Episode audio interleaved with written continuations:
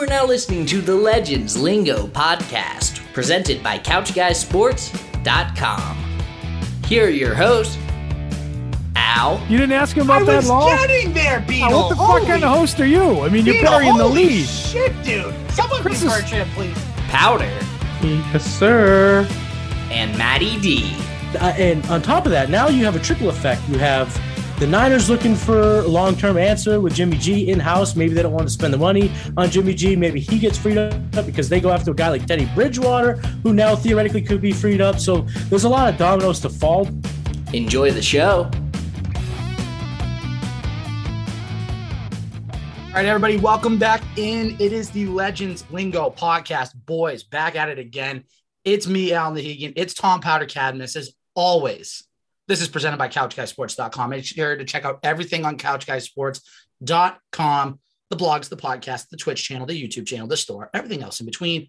We do have a guest with us tonight, and we're going to bring him on in one second. Programming note, little programming notice going forward. No more Matty DeRoja on Legends Lingo. It was a mutual thing. We decided, you know what? You focus on fantasy content. We'll take care of the podcast. You're one welcome come back in the future. So thank you, Matty D. We appreciate your time. But obviously, we will move forward. So thanks a lot, pal. We'll miss you.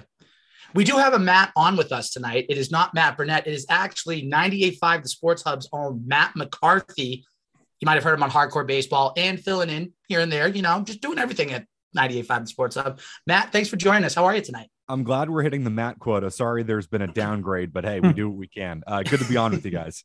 No, it's great to have you on. We appreciate it.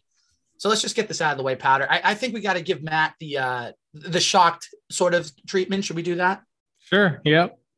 All right. So Matt, I got to ask you a question. That we ask this to all of our guests. It's, I'm putting you on the spot here right away.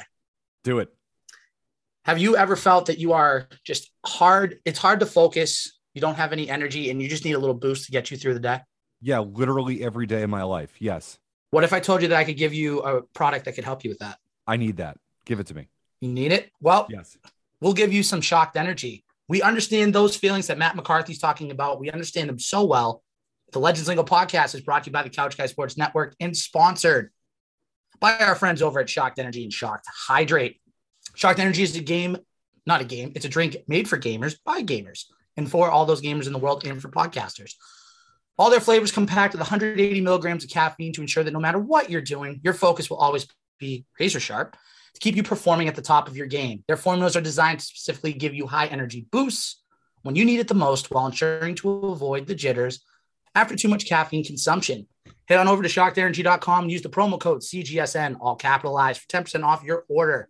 Check out their green apple flavor and their watermelon flavors. Matt, you a green apple guy or watermelon guy? Uh, give me watermelon uh, any day of the week. Give me the sweetest possible things over the weekend. I tried, gentlemen, a dirty banana, delightful, mudslide, banana flavored. Oh, it was great. No, yes, no, give me the watermelon. Uh, green apple, no disrespect, uh, but no, I fully admit any fruity type of drink, I'm all about. Listen, you're not offending us. We're watermelon guys, so Yeah. you fit in perfectly. We love it.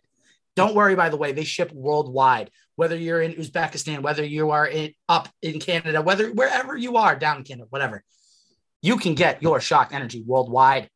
Get it today. Let us help you gain back your focus and your energy. CGSN, 10% off, shockedenergy.com. So there's a lot we got to get to tonight. Celtics advancing on to the Eastern Conference Finals. We'll kind of go through the Buck series and then preview the Heat series. Bruins knocked out of the seventh game of the Eastern Conference quarterfinals against Carolina.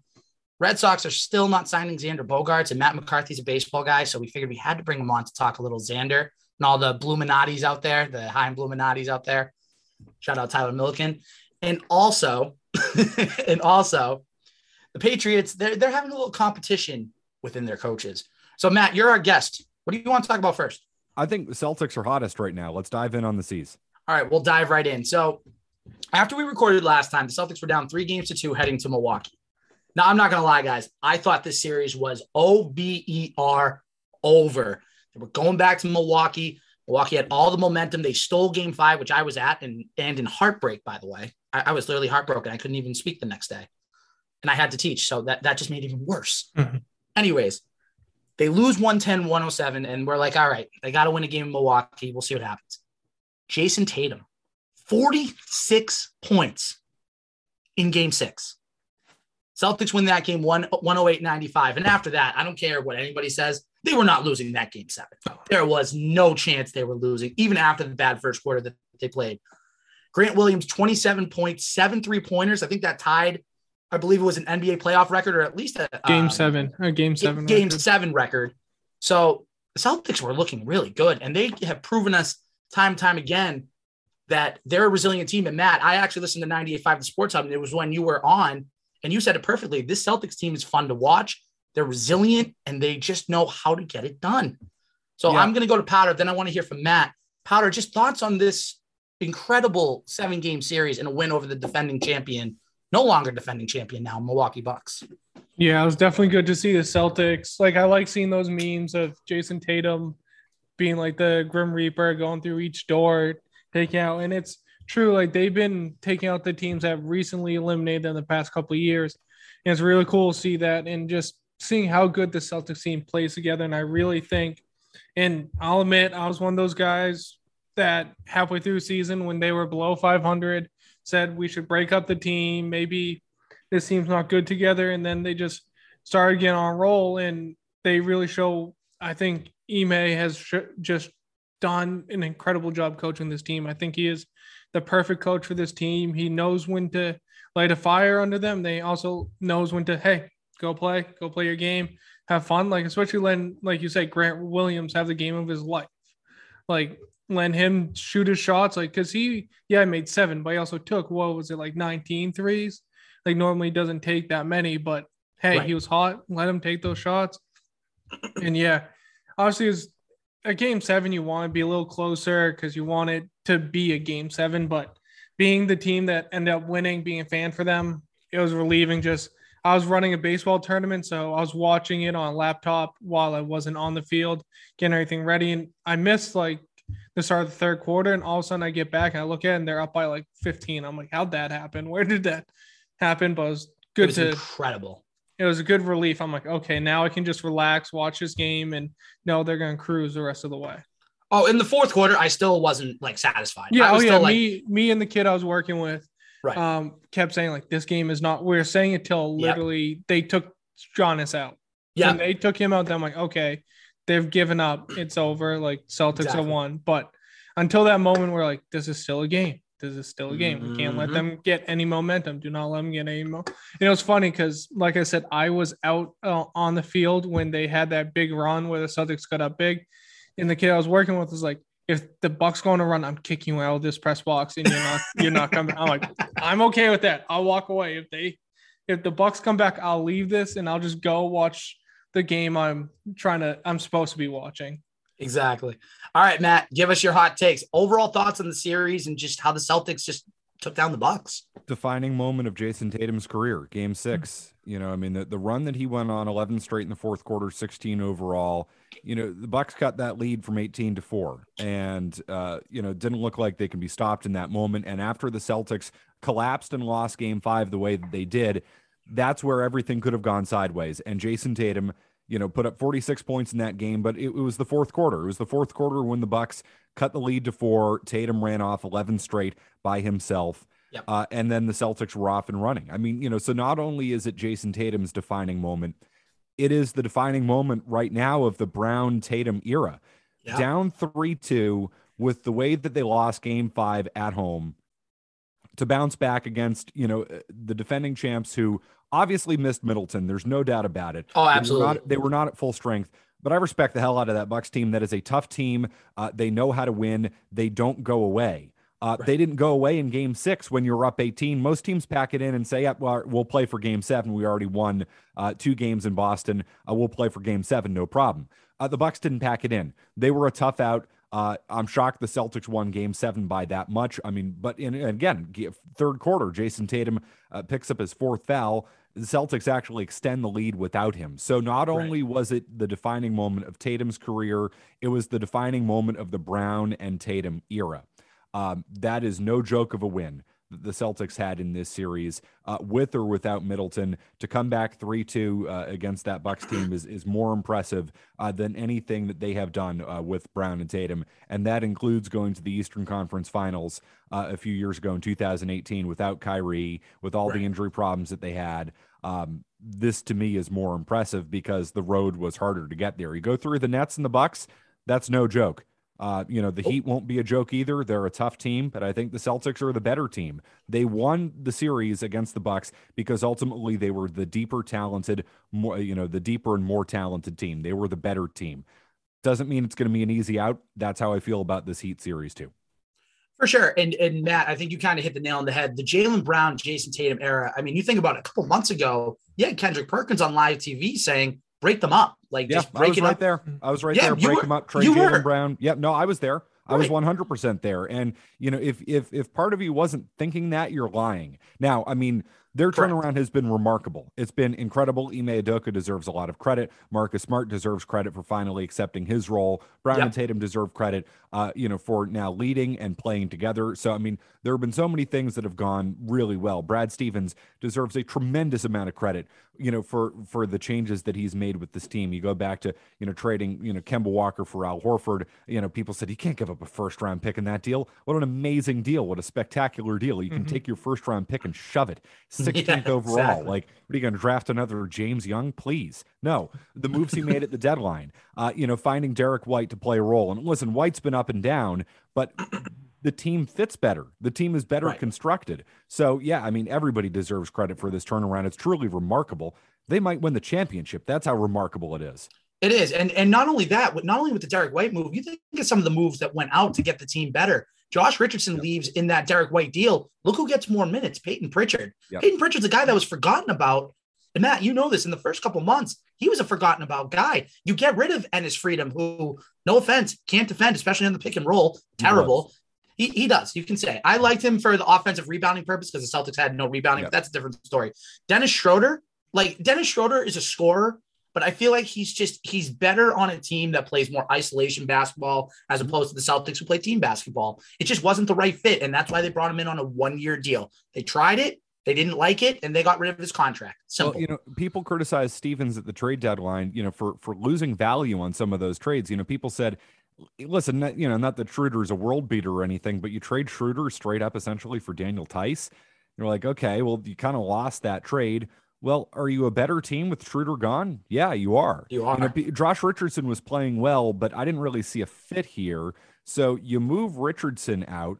You, you get Derrick White in, and uh, again, White's a flawed player. You know, I mean, he's frustrated me offensively, no doubt, but same, he, same. he gives you energy, defense, and facilitation off the bench, you know, which you did need. So, okay, maybe you lost some value, but did you make the 2022 Celtics better? And did you make the pieces fit? Yes. And Yes Brad and Stevens yes. understood that as a coach, which is something, uh, you know, Danny Ainge was not really able to do. You know, towards the, you know, Danny Ainge didn't move Terry Rozier, you know, didn't move Marcus Morris in the year where everything was going to hell because he said, well, you know, this team should work. Well, it's not working. So, you know, Right. addition by subtraction here. Brad Stevens understood that value. He did a tremendous job. Oh, for sure. There's no doubt about it. So let's just uh, get into the Heat series because this is going to be, like Matt said, it's going to be a battle. You think about the talent, and there's a lot of similar pieces compared to the 2020 bubble run when the Celtics lost in six to the Heat in the Eastern Conference Finals that year. Jimmy Butler is still a guy that can ball, and he's a guy that, come the fourth quarter, he's a guy that turns it on. I don't know how he does it. First three qu- quarters, he looks like shit, but then he just finds a way to turn on the fourth quarter. You have Bam Adebayo. I don't care. He's still a problem. He's not Giannis, but he's still a problem. And he was the big problem in that series. You had no answer for him, especially with a younger Robert Williams and a guy that just, it, they had no toughness with him. You still have the role players, Max Strus, uh, Duncan Robinson, uh, Tyler Herro. There are a lot of good players on that Miami Heat team. And Erik Spoelstra, a championship coach. They're tough. They're hard nosed. They play well. They shoot well. It's not going to be an easy series. And especially ga- going into game one, no Al Horford, health and safety protocols, which that just, of course, blows my mind because it's the third time this year. And then you also have Marcus Smart out with the sprained foot that he suffered in game seven against the Bucks late in the game. So do I expect them to win game one? No, I don't. I, I, I don't think it's, I, I don't want to say it's not feasible, but it's not likely. You probably have now like a 20% chance to win game one, just game one. Say you get smart back. Okay, you still got to deal with Al Horford being out for at least two games. So who's going to cover Bam if Robert Williams gets in foul trouble? Daniel Theis? I don't like that matchup. I really don't. I, I think Bam's too athletic and too strong for Theis. I really do. But when healthy, and you get these teams together, both fully healthy, Celtics and six. Simple. Yeah. No, I, I, think I think the Celtics are better. Uh, you know, the Bam Adebayo matchup probably concerns me the most in this series, particularly with Horford. You know, now questionable. You know, here for you know to at least start this series. I would throw as many looks at Bam as possible. Um, you know, I would I would put Grant Williams on him. I would put Robert Williams on him. I would put Theis on him. I would throw as many. I would throw the kitchen sink at stopping Adebayo, and I would switch it up. And you know, and and I think you know that's going to be on Ime Udoka uh, you know, right. to pick the right spots to go with certain individual matchups. Uh, because, you know, I, I don't think Adebayo is the type of player, you know, I, th- I think he'll eventually expose a matchup if it's one particular matchup. So right. I would th- I would throw I would throw all three of those guys at him. I would give as many different looks to defending Adebayo uh, as I possibly can if I'm Ime Udoka. I mean, you have to, you have to because Robert Williams you know, he's he's coming back from injury. He's been in and out of the lineup ever since the start of the Brooklyn series. You know, he comes back game three and four, plays a little bit in the Milwaukee series, misses two or three games on the bench in game seven. So we don't know what we're going to get from him. And then you have Daniel Theis. So that's why Al Horford's presence, especially, sure. is going to be missed. So, Matt, give me the prediction. Who wins like how Celt- many games? I like Celtics in six. Uh, I think this is a deep series, and it's going to be a tough six. It's going to be a hard fought six. Uh, I'd be shocked if either of these teams uh, won this in five. I just think they're both tough teams. You know, the Celtics defend and the Celtics have developed toughness, which was my biggest question about them entering these playoffs. You know, if they faced adversity, how would they respond? Well, it doesn't get, you know, you don't get too much more adversity than you blow game five in your own building in the manner that they did and you bounce back and win game six on the road and come back and win game seven. Like pretty convincingly too in game convincingly, six. convincingly. Convincingly. Yes, yes. And and the way they did it. So I think these are two tough teams. I think they're well coached teams. I think the Celtics win this in six. Beautiful. Love that prediction. We're on the same wavelength. I like that. How about you, Powder? I'm going to change up a little bit. I'm going to go Celtics in seven. I think they're going to steal game seven on the road because obviously Miami's a higher seed but I think it's like both you said, it's going to be tough series. It's going to be uh, tooth and nail, and it's going to be close every game. I just think it's going to take seven again. I think it's going to be Celtics have to go on the road and win a big game seven, but I think they're the better team where it's going to come down. I think Taman Brown and Smart and everybody's going to have a big game seven. It's going to be similar to the Bucks game seven, where it's not that close, but it's going to be close throughout the whole series. It's going to be close. And if the Celtics win in six, Matt McCarthy, expect the phone call from me on 98.5 The Sports Hub talking about it. Just I'm telling you in advance, just be ready. I'll I'll be there that Friday night, uh, Friday night of Game Six, Memorial Day weekend. I will be there. I hold you to it. Okay, and if not, you can you have my DM now. You can message me and say, "Where were you, you liar?" That's right. Hold you to it. Exactly. So, go Celtics. It's going to be a great series we got a little bit more time with Matt before he has to unfortunately leave us. Boo. We wish he could say the whole episode, but we understand he has a life. Red Sox. Let's just get into Red Sox because Matt's a big baseball guy. We're big baseball guys. So let's talk about it. We're not going to talk about this team because this Red Sox team just blows. They're terrible. They're awful. I, I don't care. They're just, they're so disgusting to watch, even though they beat the Astros last night, which was kind of cool. But regardless, Xander Bogaerts, there are conflicting reports out there now. We got one report that's saying Xander Bogaerts is now open to talking during the season about an extension with the Red Sox. Then you have Pete Abraham coming in and saying that his agent, that Bogaerts' agent Scott Boras is saying, no, we're going to wait till after the season, all this stuff. So, Matt, Powder and I have talked about Xander Bogaerts so much on this podcast, and we know you're a big baseball guy, and I've heard some of your takes, but I want to hear more of them. The question that I have for you is this why has this deal not gotten done? Why hasn't Chaim Bloom smartened up and said, you know what? Bogaerts is a cornerstone of this franchise. They have to sign him long term. Why has it not happened? And why is it just this merry-go-round? Because they don't get it. It's really that simple. Chaim Bloom and the Red Sox don't get it. They don't value Xander Bogaerts the way they should value Xander Bogaerts. I mean, I, I don't know how else to say it. You know, th- th- this is a player who wants to be here. You need to pay him more in line with what his value is. I'm still convinced he would take a small hometown discount uh, to stay in Boston because he wants to stay in Boston. He has made that very clear. Xander is somebody who values stability. Uh, he values being in this organization. He spent, guys, nearly half of his life in the Red Sox organization. They signed him when he was 16 out of Aruba. Um, you know, I know Xander a little bit from my time in Portland. He's somebody who very, very, very much cares about loyalty, stability, and keeping things the way that they are. He's still just a kid from the island. He wants to be here. He's very comfortable in Boston. He performs well in Boston. He has embraced it. He's the most important player on the team. Uh, he's the he's he is literally the glue to this team and they don't value it. They they just flat out don't value it. I mean, listen, Chaim Bloom probably looks at this and says, Xander Bogaerts is not going to be a shortstop forever. So, you know, maybe we value him as a $28 million a year player at shortstop, but we don't value him as a $28 million a year left fielder or second baseman or third baseman or first baseman. Notice how I just named four positions. You know why? Because Xander Bogaerts' bat will play literally anywhere on the field. Doesn't Correct. matter. He's going to be a plus offensive player. So they're wrong. They're dead wrong. I mean, they just they they don't appreciate this player's value. I think he's going to age well. I know he's 29 years old. Pure hitters generally age well. Xander Bogaerts will hit, will hit 290 until the day he dies. So if you're paying him 30 million bucks a year and you eventually move him to left field or second base, so be it. He's going to be a plus offensive player literally anywhere you put him. And I would feel comfortable putting Xander Bogaerts anywhere in the field except for catcher, uh, center field, or probably right field at Fenway Park. Other than that, you could put him anywhere else if you need to move him away from shortstop. So listen, I mean, they, they signed Trevor Story. We all know why Trevor Story's here. He's here to replace Xander Bogaerts. They have made that to, that decision. Um, I don't think Chaim Bloom is going to uh, go back on it. Frankly, I think it's much more likely that Xander Bogaerts gets traded at this trading deadline, that he waives his no trade when he understands uh, that the Red Sox are not going to sign him.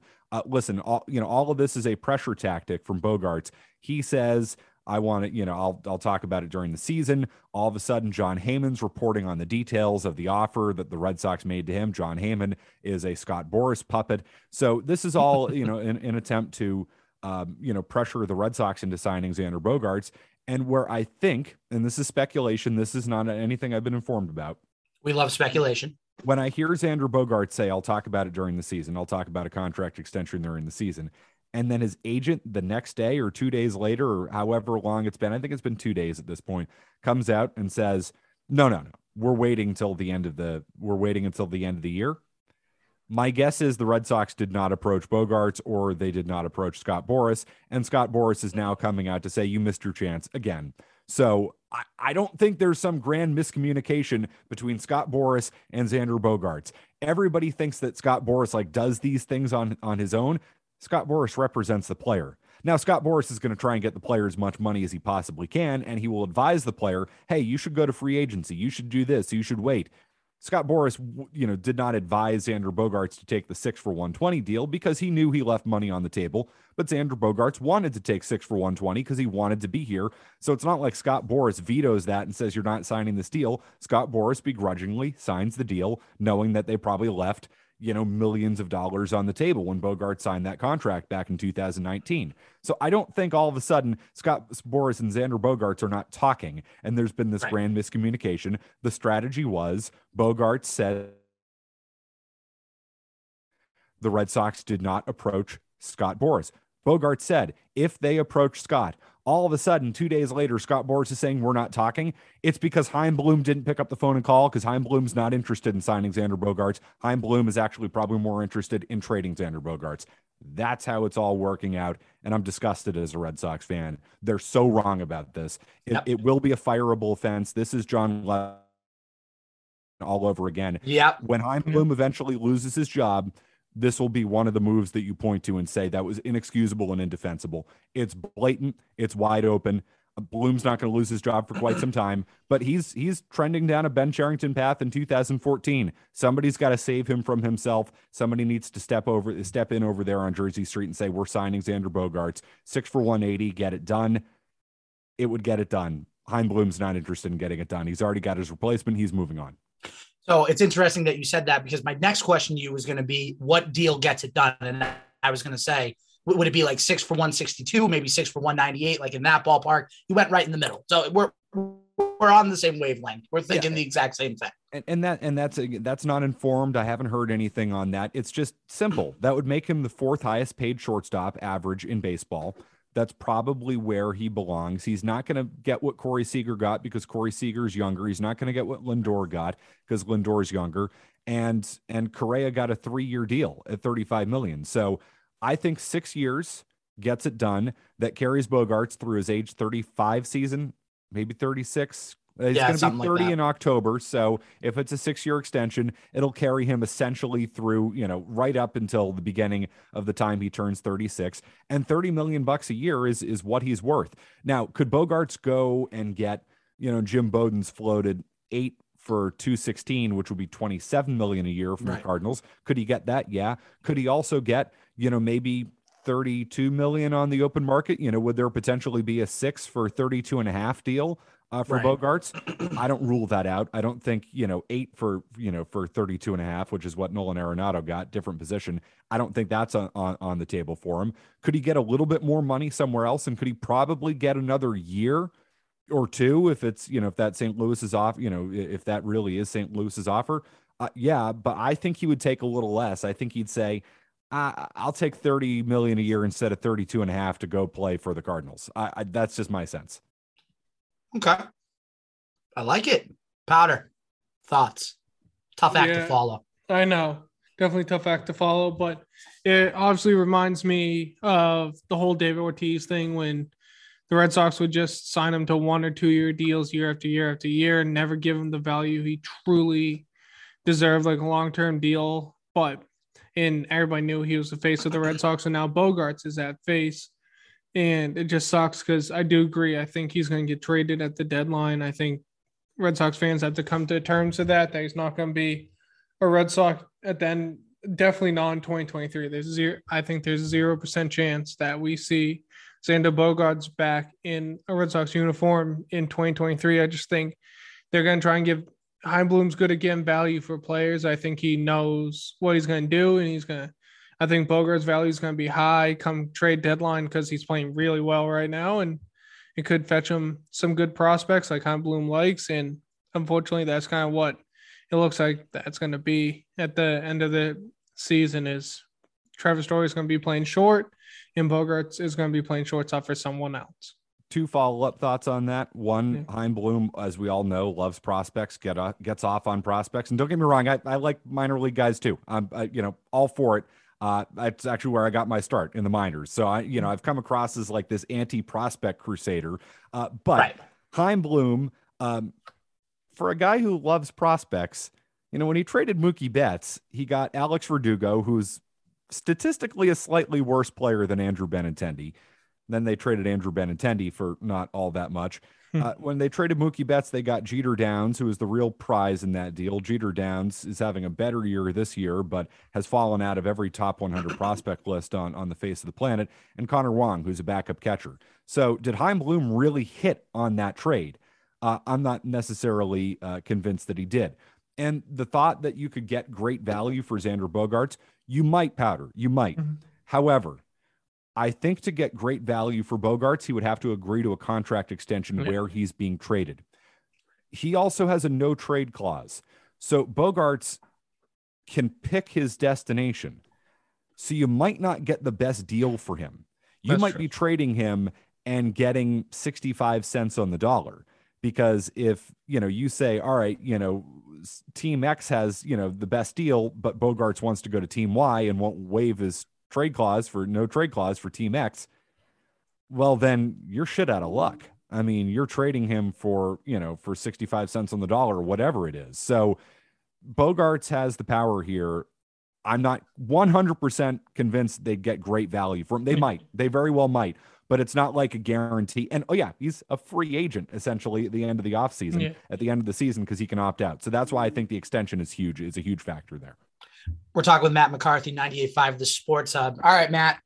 We, we kept our word. We made sure you get out so you could get the staples before it closes. Before we do close, you want to just throw out your socials really quick and where people can find your bashing of the Bluminati Brigade? Uh, yes. Uh, and by the way, I love how the Illuminati term has really caught on. I don't know if anybody's given me the credit I deserve for coining that term. You, you, you, you, all the credit in the world to Matt McCarthy. When I called 98.5 on uh, on Friday, Just wait for the Bluminati reference, then you'll know it's me. There we you. go. The the Illuminati. Eh, Felger caught on to it, so you know he can take credit. Whatever. Uh, at Matt McCarthy 985 is where you can find me uh, on Twitter. Um, I I interact uh, for better or for worse there, so uh, you can find me on Twitter. And uh, and no, seriously, I love hearing from people. I do. Matt, we appreciate your time. We Yes, definitely do have to do this again. This is this is not the end of Matt McCarthy on Legends Lingo. This is only the beginning. Well, Al Powder, uh, more than happy to do it. Uh, it's been fun, and uh, sorry to have to go, but uh, certainly appreciate it. And uh, yeah, we'll we'll talk soon, anytime. Sounds good. I'll Thank hit you you. up on Twitter probably later. Sounds good. All right. Thanks, Matt. All right, hey, this has been awesome. Appreciate it, guys. So, Of course. Take care. right, we'll be in touch. See you. Absolutely. Bye bye. Bye bye. All right. Shout out to Matt McCarthy, 98.5, the Sports Hub. You can check him out. He's really kind of on a rotating schedule. We were talking Mhm. pre recording. He kind of fills in for guys here and there, filling for Adam Jones, filling for Zolak and Bertrand. But Matt McCarthy, great guest, really nice guy, just a, a really good guy, definitely. really, really genuine. He's he's Yeah. a good dude. So we're definitely gonna have Matt back on the program. I think he's a guy we 100% have to get back on. Definitely. So shout out to Matt McCarthy at 98.5, the Sports Hub. All right, two quick topics that we're going to talk about before we do that, real quick. If you needed a massage therapy gun and you need to get it and you need to have it in your home and you just don't have time to go out to a massage parlor to get a massage, go to exogun.com, get 10% off at, at exogun.com with the promo code CGS10 to get 10% off the best massage therapy guns in the nation. Whether you are on the trail, you're podcasting, you're at home, or you're going to Staples like Matt McCarthy's doing, make sure you have your massage therapy gun with you. 10% off, CGS10 promo code at exogun.com. All right, Bruins get bounced in the first round, game seven, the Eastern Conference quarterfinals, a 3 2 loss to the Carolina Hurricanes. And Powder, this is kind of the main thing I wanted to talk about. So now I have a two part question for you. Okay. First part is this the end of the Bruins run toward a Stanley Cup as we know it for the foreseeable future? Yeah, I think the this group definitely is like obviously Pasta's still kind of young, still really good, but I think the core core like the Bergerons and Marchands, although that group is all old past their prime, and I think it's time to kind of rebuild. Obviously, sucks being a Boston sports fan talking about that word rebuild, but I think the Bruins have tried, and obviously 2019 was a great run. Game seven should have won that and should have had an they should definitely have won in 11 or not 11 and 13 they should have won 13 too so this core should have three stanley cups. They have one but they should definitely have three. And it's just it's going to be tough to see all these guys go because me i grew up i did like hockey a lot more when i was younger than i do now. I just watch it. I was friends with a lot of hockey players. And that's kind of the core group you grew up watching especially in 11, 13, and then even 19 when they made the Stanley Cup. It's a group you saw, the group you were close to, or the group you rooted for. Now it's going to break up like every sports team does after a long time. And, but I think the Bruins do need to rebuild, get younger, kind of like the Patriots have been doing the last couple years get younger, get faster, get more athletic. So, yes, I think this is the Bruins' last real Stanley Cup run for at least a few years as they rebuild.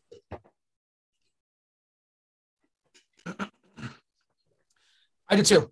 I'm in full agreement because you know what? Honestly, and we're going to talk about talk about this more in a second. Patrice Bergeron's a free agent. That's number one.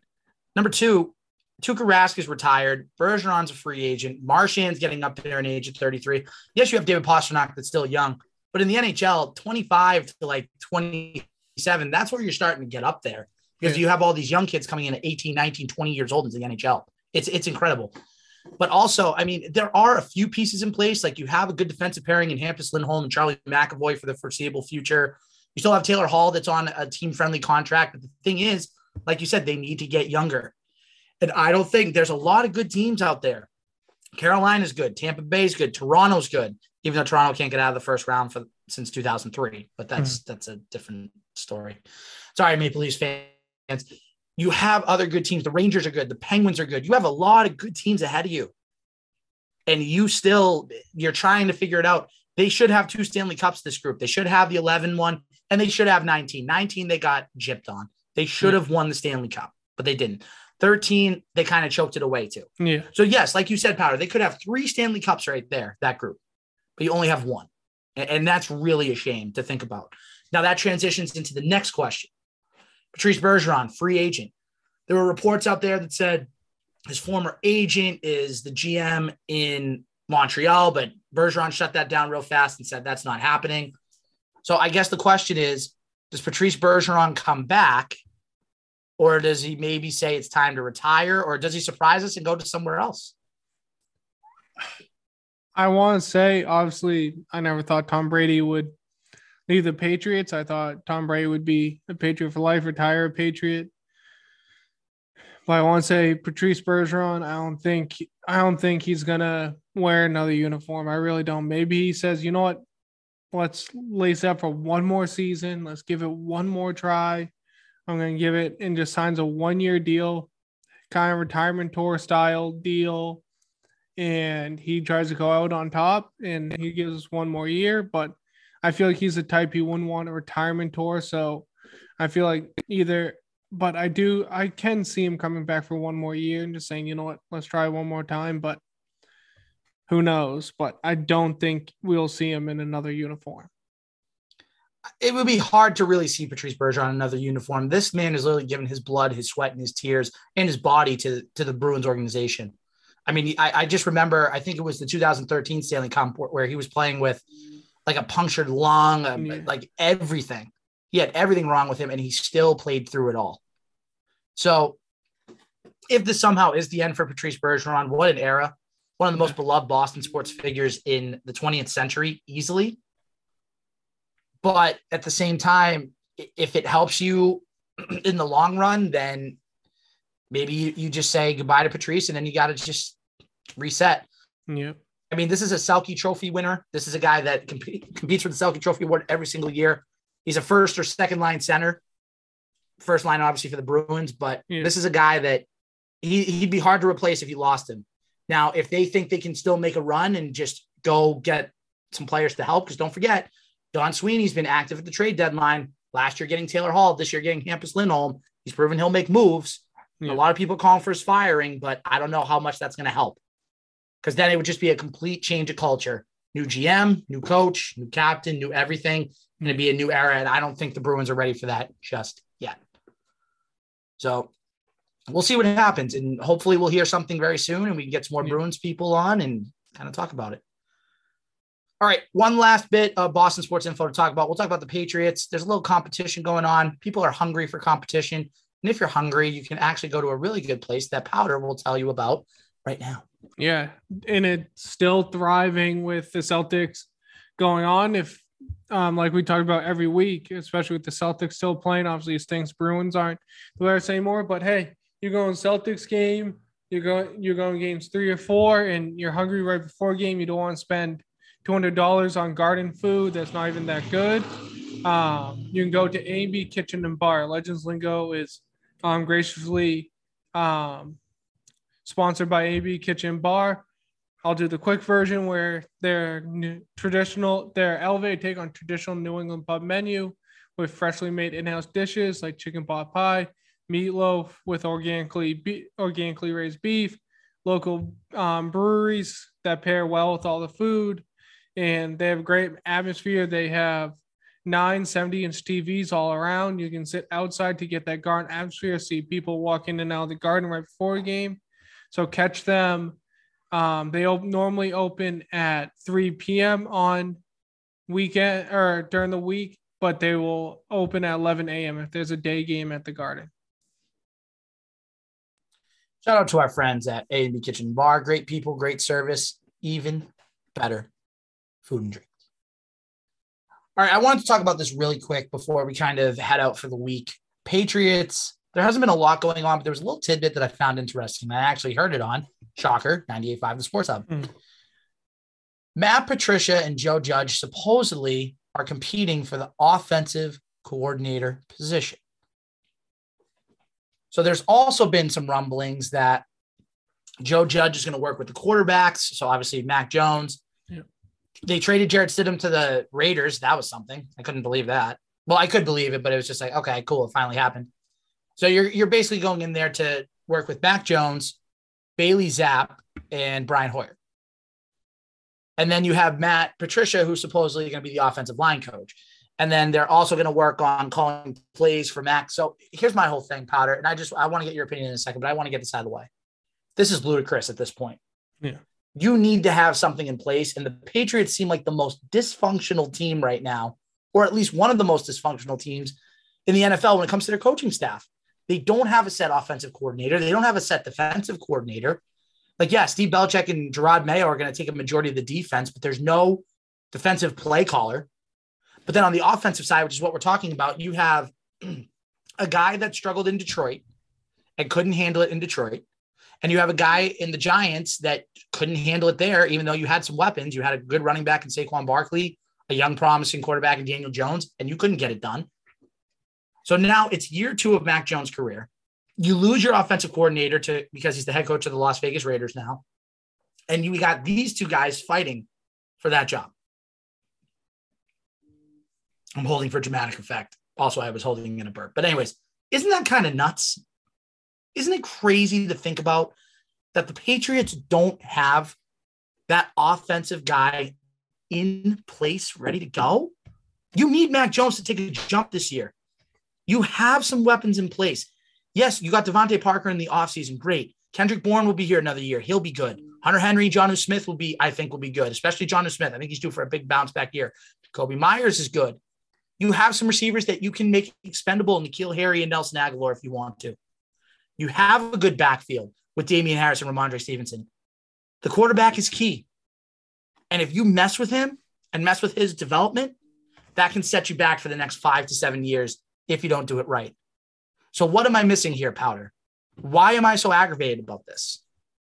No, I think every Patriots fan should be aggravated at it because, like you said, the Patriots just they have no set coordinator for either side of the ball, and it's frustrating because I think the better teams have the guys. Even if the head coach calls some plays, at least they have someone who is the defensive coordinator, the offensive coordinator that has that responsibility to really handle each side of the ball and do what they do. And Matt Patricia, I always thought was great defensive coordinator. And I get it, like I get it come from baseball side, like even though maybe you weren't a pitcher, but you know about pitching, you can become a pitching coach or whatever, or vice versa.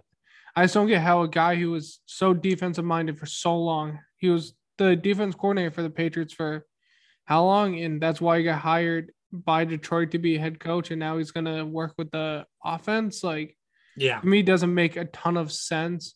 And same with Joe Judge. Like Joe Judge, I thought was more defensive heavy too. I could be wrong on that, but He he was more he was more on the offensive end. So Okay. that's that's okay. And but that's Yeah. fine. Continue. but Matt Patricia to me is a defensive guy. Why is he going on the other side and trying up the offense? Like he should be kind of guy helping with the defense and everything like that. And but you should have, especially like you said, with a young quarterback, you should have someone who has experience being offensive coordinator and that can help develop him. Like obviously Josh McDaniels was awesome. I thought he was perfect to help develop Mac Jones, and now he's gone.